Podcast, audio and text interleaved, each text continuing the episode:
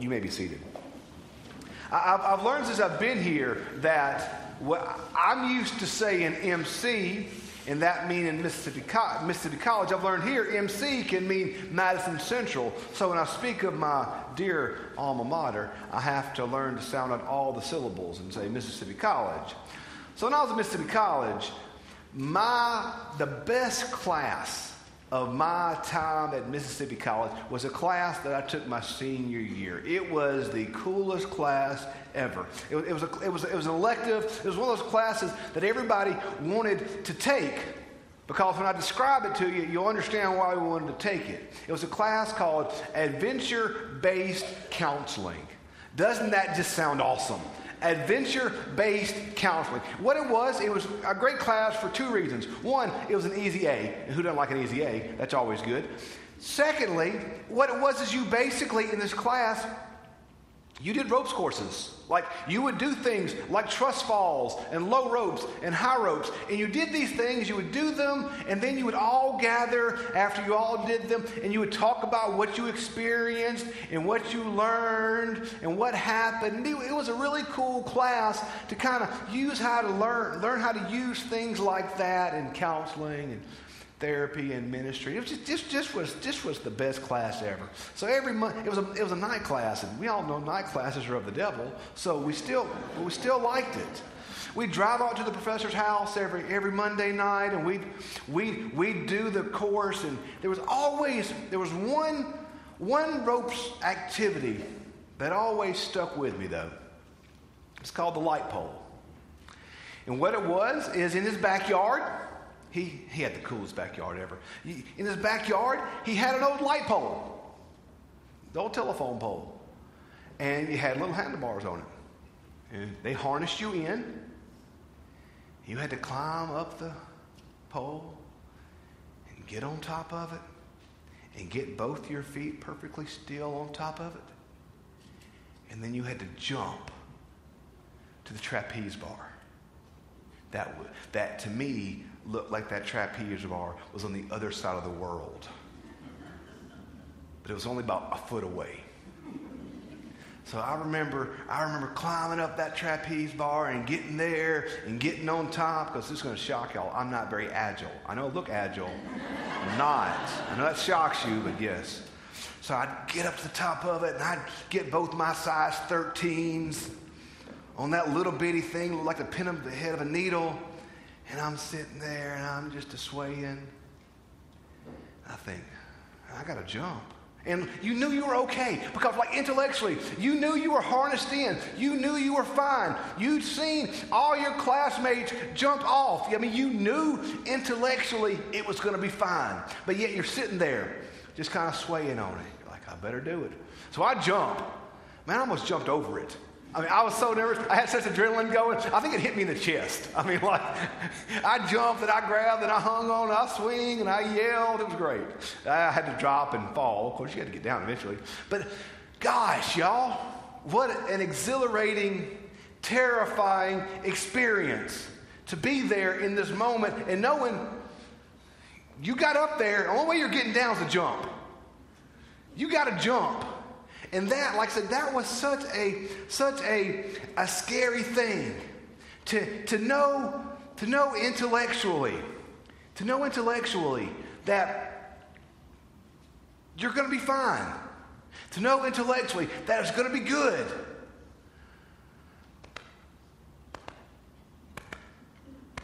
But to feel your heart about to burst through your chest because you're fixing to jump off a stupid light pole. It's terrifying. Man, y'all. Jump into what's next is always scary. It's always scary. When I was at Mississippi College, um, I rebelled against my parents by skipping church for a while because I realized, you know, I tell folks when I was a kid I had a drug problem. My parents drug me to church every Sunday. My dad had a very simple wake up method on Sunday mornings. He came in my, my, my room, he grabbed my big toe and started shaking and didn't let go till I was out of bed. So when I first went to college, I realized, hey, I can sleep in and, you know, watch football afterwards, score. Who doesn't like that? So I did that for about a semester. Then I realized something. I actually kind of like church. And I kind of like being with God's people. So I, I started going to church. I, started, I, shopped around. I went to all these churches all over town. You know, if the Trace had been built, I would have come to St. Matthew's, obviously, but the Trace wasn't. You know, the Trace wasn't fixed all the way. Or I'd been, I'd been in Tim's choir, you know. I sounded good, too. I was young. I sounded good when I was young. I joke, me and Tim were like Johnny Carson and Ed McMahon. That's what, that's what I'm going for every Sunday. Some of, some of you t- kids don't get that joke, but that joke's funny.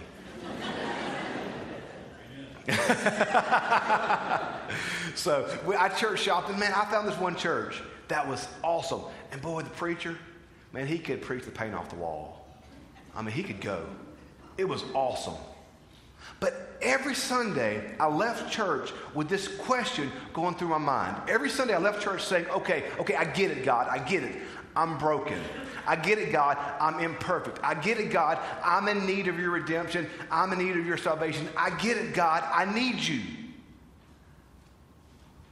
But what next? What next? There's always a what's next that God is calling us to. There's always a what's next that God wants us to live out of. And y'all, no matter what that no matter what that what's next is for you, it is utterly terrifying. No matter what that next step of obedience is for you in your life, it scares you half to death. You're standing on your light pole and you got to jump and you intellectually know, yes, God will catch me. But it's terrifying to think about what that, what, ne- what that step is. And it's across the spectrum. For some of you this morning, that what's next might be giving your life to Jesus Christ for the first time. For some of you, that what's next might be joining this church. For some of you, it might be full time ministry. For some of you, it might be quitting that sin that's destroying your family. For some of you, it might be vowing to pray daily. I don't know, but all of us this morning have a what's next in our life that God is calling us to jump to. Every one of us has a what's next in our life. And by the way, you know what it is. For most of us in our life, we actually know what that next step of faithful obedience is. We're just terrified of it. We're scared of doing it. What if we can't do it? What if I'm wrong? What if I like where I am right now? What if I'm comfortable? I don't want to jump. But in the back of your mind, late at night, when it's just you, your thoughts, and the ceiling, and you're looking up at the ceiling, you know it. You know what that what's next is. And you know you're scared to do it. Yeah. I've been there. I'm there right now. I've got a what's next in my life. We've all got one. Today we read about Jesus and all of his followers. And Jesus, man, you want to mess yourself up? Go read a gospel. Like, go read what he actually said. Don't read what others said he said. Don't read what preachers think he said. Go read what he said. It'll mess you up. We see him here today say, he, he, he, Jesus doesn't say this to his followers. He doesn't say, hey, just be a good person. Hey, just, just be a good person and it'll all be fine. No, no. Jesus' command and, and call to the people this morning was not, hey, be a good person. His command and call to the people was, hey, follow me. Follow me. Wherever it is that I'm calling you to, follow me. Jesus did not, not call the people just to try to roll up their sleeves and be good people. He called the people to radically and totally, without abandon, follow him. And that's scary because I might not like where Jesus is calling me to. But Jesus says, follow me. And the folks go, ooh, I don't know about that. I don't know about that, Jesus. So they leave. We see here in the text it says they leave. And so Jesus is kind of left with the 12. So he looks at the 12 and says, Hey guys, y'all gonna leave too? I don't know if he said y'all, but I'm sure he did. he said, Y'all gonna leave too? And Peter, bless him. We make fun of Peter, don't we? I mean, Peter's easy target. See what Peter said the text today? Peter said, Lord, where else could we go? For only you have the words, eternal life. We have come to believe that you are Christ. And they jump. And they jump. And they follow. They follow Jesus wherever it is he is calling them to y'all. And, and, we can we can we can forget the church mess here y'all. That's scary. That's scary.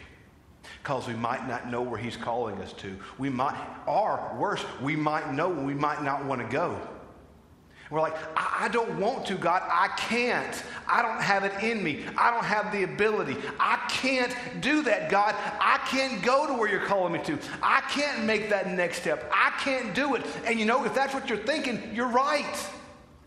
You can't do it on your own. You can't jump off that ledge on your own. It's only by His grace working through you that it can happen. Because it's not about your perfection, it's about His grace being made known in your life every day. Y'all, we're on the edge. We're poised. As individuals, as families, as a church, we're living on the edge. We're poised right there for whatever it is that God's calling us to do. It's right there. We can see the bar in front of us. And we know he's called us to it. And we know we know intellectually that wherever it is that God has called us to is better than where we are right now. Even if we don't understand it, even if we're afraid of it, we know that only intellectually, we know that only He has the words of life. We know that. I knew that harness was going to catch me. I knew that trapeze bar wasn't that far away. I also knew I was scared to death. Because this old boy don't like heights.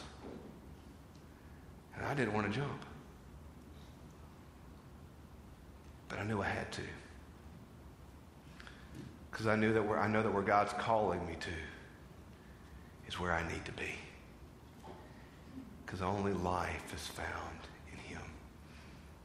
And I knew that when I jumped, I heard somebody put it like this faith is jumping. And knowing that God will either catch you or give you wings to fly. Yeah. We're living on the edge, y'all. And we got to jump.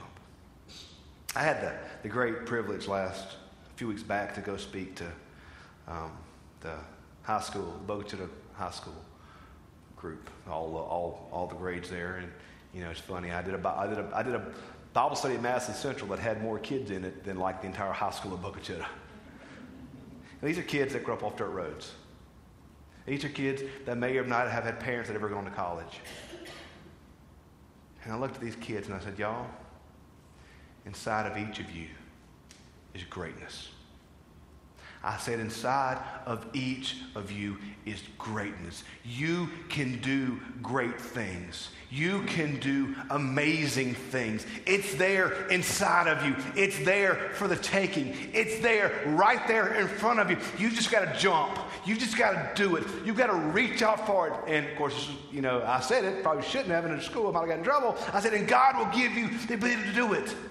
If you jump, He will catch you and He will take you where you need to be. You just got to jump. You got to jump with abandon. You got to jump with faith. You got to jump to where God's calling because the calling He has for you is greatness.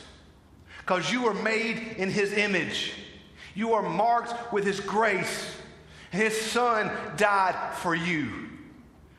Somebody once said, It is not our darkness that scares us, it is our light. It is our potential that scares us. Inside of you right now, as an individual, as a family, and as a church, there is greatness. We're living on the edge, y'all. We got to jump. The best, one of the best sermons I ever heard was given by a bishop out of Texas. He was the bishop of Dallas, and Bishop Montecore. He's since passed away, but heard him talk about going to the zoo with his grandson. And they're going around looking at all the critters, and they see this. This is one thing, looked like an antelope or something. And on the plaque it said, in front of the cage, it said, Behold, the mighty klipspringer. It said, This animal can leap heights of 20 feet in the air and jump from mountain to mountain across gorges. And yet the bishop said it was behind a fence five feet tall. He said, Okay, something's not right here. This animal can jump 20 feet in the air, but it's behind a fence five feet tall. There's either typo or something. So we went home and researched it. Turns out, yes, the cliff can jump 25 feet in the air, but it will only jump to a place where it can see where its feet will land. So that animal had the ability to jump out of his cage. What they did is they built between the cage and the sidewalk a moat. So the klipspringer could not see to the other side. He couldn't see to the other side of the moat where his feet would land. So he actually had the ability to get out of his cage. He just was afraid to jump to where he couldn't see where his feet would land. Y'all, that's, that's us. That's us as individuals.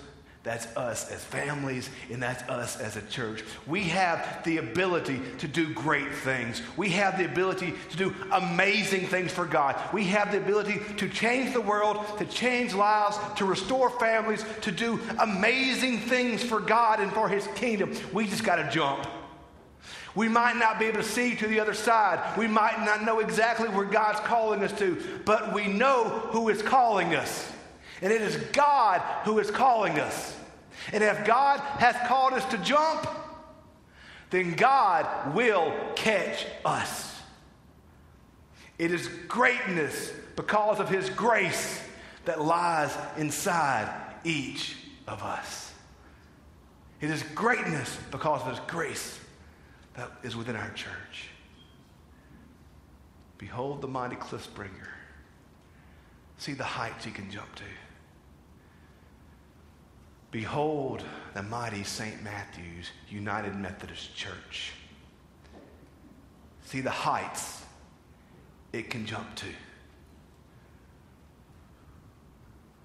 We just got to jump, y'all. We just got to jump and we know that God will catch us. Let's pray. Father God, thank you for your grace and your mercy and your call in our lives for us to jump. May we be obedient to your grace and may we jump to wherever it is that you are calling us. We love you. We ask it in Jesus' name. Amen.